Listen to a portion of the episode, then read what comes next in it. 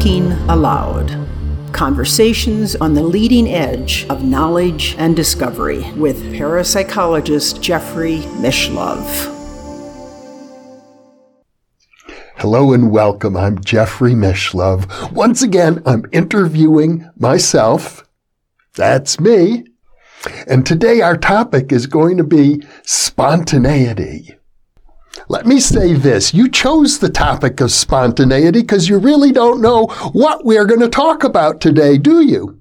In fact, you're absolutely correct. I have no idea whatsoever what's going to come out of my mouth or my mouth in this conversation. So it could go almost anywhere. that's the idea of spontaneity, I suppose.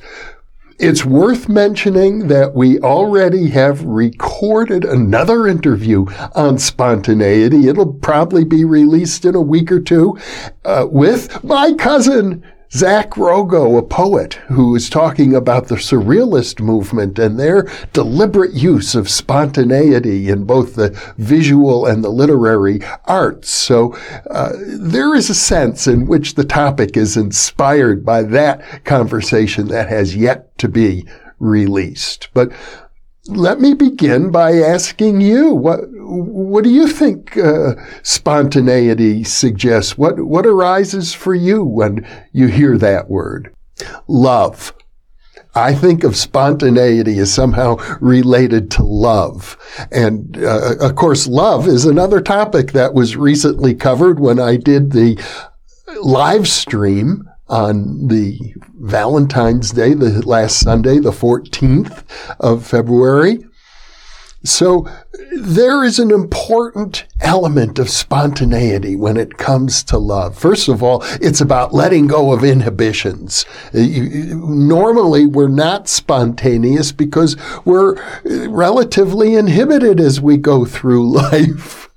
especially as as we get older. Young children are far more spontaneous, and and maybe very old people are more spontaneous. But those of us in the in the middle years of of life get into our routines, into our patterns, into our set personality. So being spontaneous is often like seizing the moment, taking advantage of, of, of, an opportunity. And especially, I think it's important to find opportunities to express warmth and affection and positive feelings to our, our fellow human beings and also our fellow sentient beings. Well, that's fine and good, but what about uh, negative forms of spontaneity? Uh, for example, now that I think of it, uh, cases where uh, individuals will suddenly attack and stab and kill a total stranger for no motivation whatsoever, just out of nowhere, there, spontaneous violence can erupt. Uh, I guess you have to say spontaneity has. It's a double-edged sword. It can be positive and negative, like practically everything in this world.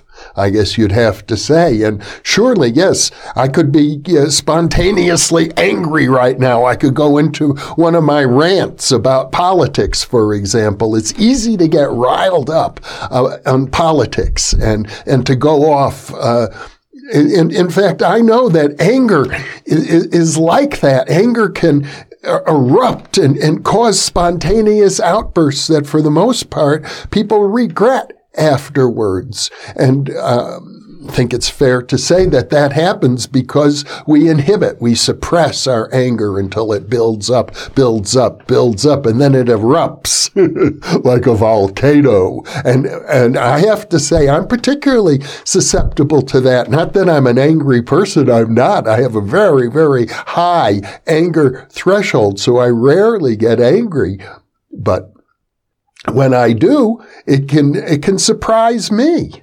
So We've agreed now that spontaneity has both a negative and a positive side, but it would seem to me that it's a useful thing to cultivate spontaneity in a positive sense. My wife Janelle has a wonderful story about that. She, in her uh, workshops for her business clients, encourages people to think out of the box, to be spontaneous, meaning to do new things, to do things they've never done before. And uh, she tells a story about how in one of her seminars, a, a woman asked, uh, well, Uh, uh, what can I do to be spontaneous? And she said, well, for example, when you go into your house, instead of going in through the front door, go in through a window sometime. Well, the woman tried it actually, and she had to get a ladder to enter her house through the window. And it it turned out a policeman saw her trying to break into the house and came and, and asked her what she was doing, and she explained that it was her own house and that she was doing an exercise in spontaneity. It turned out that she and the policeman developed a relationship as a result of that, and they got married. So uh, an act of spontaneity like that can often lead to wonderful things that you would never have predicted or expected. So you're suggesting then that spontaneity is a value in and of itself it's important to understand that we have the capability to do things that surprise even us, that we're not totally locked in. And I'll tell you why I think this is particularly important. I hear from viewers all the time who feel they don't have control in their lives, who feel that the quote, elites are in control of their lives, that their options are being cut off because the elites somehow have charge of them. And I really want to urge these people. And I think there's a little bit of this in all of us, not to the extent, I think, of some of my viewers, but we feel sometimes that we haven't a choice, that, that we're constrained. I, in fact, I recall my father saying uh, once when I was a young man, he uh, was asking me, What do I want to do with my life? And I said, oh, I'd like to travel, for example. And I have had the benefit of traveling uh, all over the world, really. And but my father said to me, well, that's very nice. He said, but you don't understand. You can't do that because once you get married and have kids, then it's over. You, you've got to support your family. You can't just take off and do these things. Well, and to a large degree, he's correct. People choose not to. They choose to become responsible parents and responsible citizens. So we often willingly give up our freedom, which is fine when it's our choice to do that because you can't do everything in any case. But sometimes we forget what we can do. We forget what is possible. I'll give you an example. It's possible to change your political party. Even though you've been a lifelong Democrat, such as I have been, or a lifelong Republican or a lifelong uh, anarchist, a lifelong communist, a lifelong fascist. You can change. Not that you ought to or that you will, but it's within the realm of possibility. If you're a lifelong Jew, a lifelong Catholic, a lifelong Muslim, a lifelong Protestant, you too can change.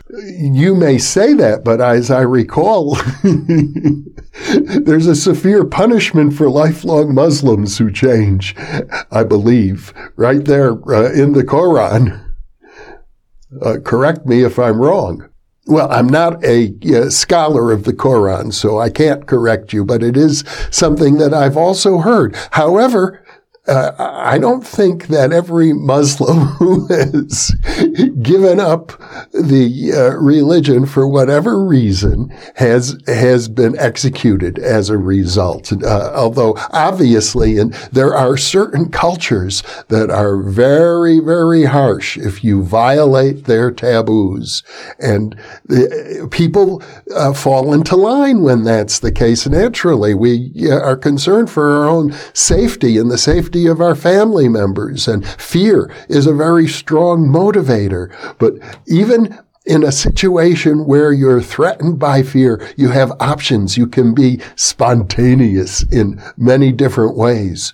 Yeah, but isn't it uh, spontaneity that, that sort that gets people arrested from time to time? I might be in a, a, department store and spontaneously decide to walk off with some of the merchandise. That's not a good thing.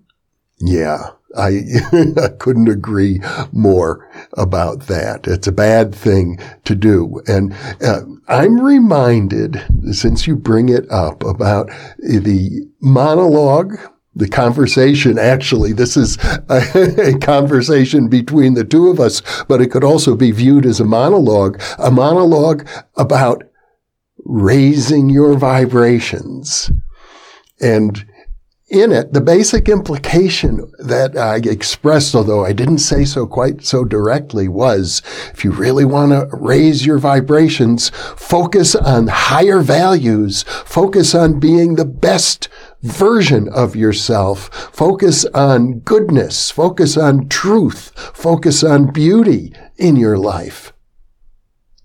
That's how you raise your vibrations. And so what you want to do with your spontaneity is move in that direction towards beauty, truth, and goodness. Now, I know that uh, some viewers are going to say, hey, wait, didn't you just interview Mitch Horowitz about Satanism? What about that? You seem to be encouraging people to move away from beauty, truth, and goodness. But is, is that really true? Maybe you want to say more about that. Is that really true?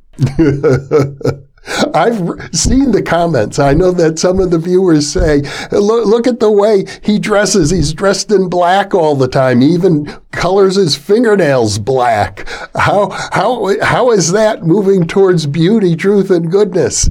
Uh, and besides, people keep repeating about all of these horrible crimes and sacrilegious uh, sacraments, sacrifices, eating babies, for all I know, that they accuse Satanists of. And I know Mitch would say that's a myth. Those things don't really happen. But uh, and then the counter argument will be, well, look at the news. They do. There are reports of things like that. And then the people who are in favor of Satanism will say, yeah, but they're not real Satanists. These are crazy people who are taking on the mask of Satanism as kind of a, a, a social protest or to sort of um, embellish their um, their persona in one way or another. They are not real theological Satanists. The real theological Satanists are good, law abiding citizens and shouldn't be confused with these criminals. Well, you got to give them credit uh, for thinking deeply about the issue, but I gather that you're you're not quite satisfied with that position either.